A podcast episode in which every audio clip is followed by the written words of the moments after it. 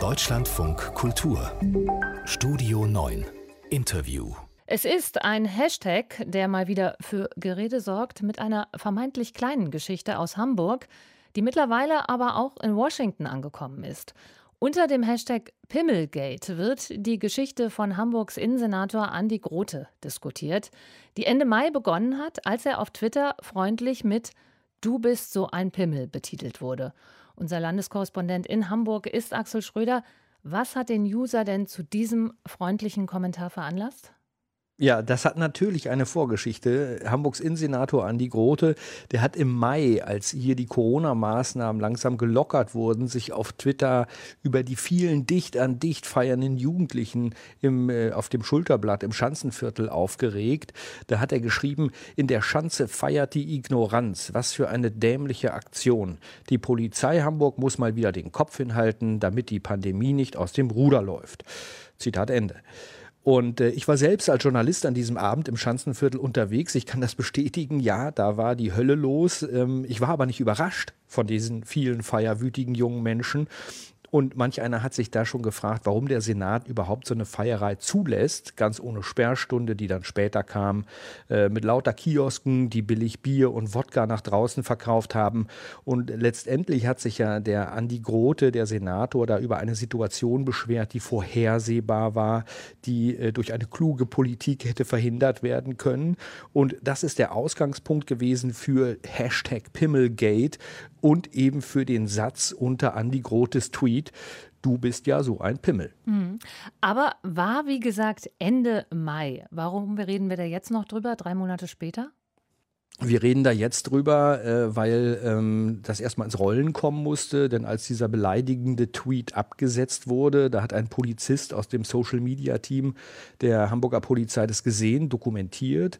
Hamburgs Innensenator wurde das vorgelegt, er hat dann Strafantrag gestellt und die Staatsanwaltschaft Hamburg hat die Ermittlungen aufgenommen. Und diese Woche, Mittwochmorgen, Punkt 6, gab es dann auf St. Pauli eine Hausdurchsuchung um das Smartphone oder den Computer des Verfassers zu beschlagnahmen.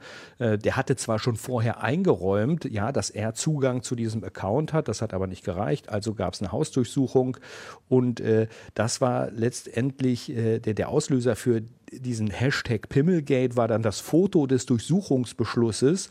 Der wurde auf Twitter tausendfach geteilt und äh, viele äh, sind sofort darauf angesprungen und es ist eine Riesendebatte angerollt, eine, auch eine kreative Debatte, eine äh, einigermaßen ähm, fröhliche Debatte, aber natürlich auch eine, bei der äh, Andi Grote sein Fett wegkriegt. Mhm, viel Hohn und Spott liest man da. Hausdurchsuchung wegen eines beleidigenden Tweets. Da muss man sich aber ja auch schon fragen, wie es dazu kommt. Schon ein bisschen übertrieben, oder nicht? Ja, ich glaube, das ist auch äh, der Grund dafür, warum äh, Pimmelgate gerade die Twitter-Charts beherrscht, auch immer noch. Also ich glaube, es steht äh, derzeit auf Platz zwei äh, der Hashtags in äh, Deutschland, der meist äh, geklickten. Und das Thema hat ja auch längst die Twitter-Welt verlassen. Also der natürlich der Norddeutsche Rundfunk, Abendblatt, Spiegel, Spiegel Online, Süddeutsche Zeitung berichten darüber. Sogar bei der Washington Post fragt man sich heute, was für einen dünnhäutigen Innensenator Hamburg hat. Und vor allem geht es aber in meinen Augen dann um doch ganz handfeste politische Fragen, und zwar zum Beispiel um die wird hier eine, wird bei einer eher harmlosen Beleidigung eines Innensenators das schärfer verfolgt als die von einfachen Bürgerinnen und Bürgern. Also es gibt jede Menge Beispiele, wo zum Beispiel Frauen nicht das Wort Pimmel zugeschickt bekommen, sondern direkt Fotos mit eben Geschlechtsorganen von Männern. Äh, da wird Anzeige erstattet, da passiert nichts. Äh, wir erinnern uns an Renate Künast, die in sozialen Medien heftig äh, beschimpft geprüft wurde.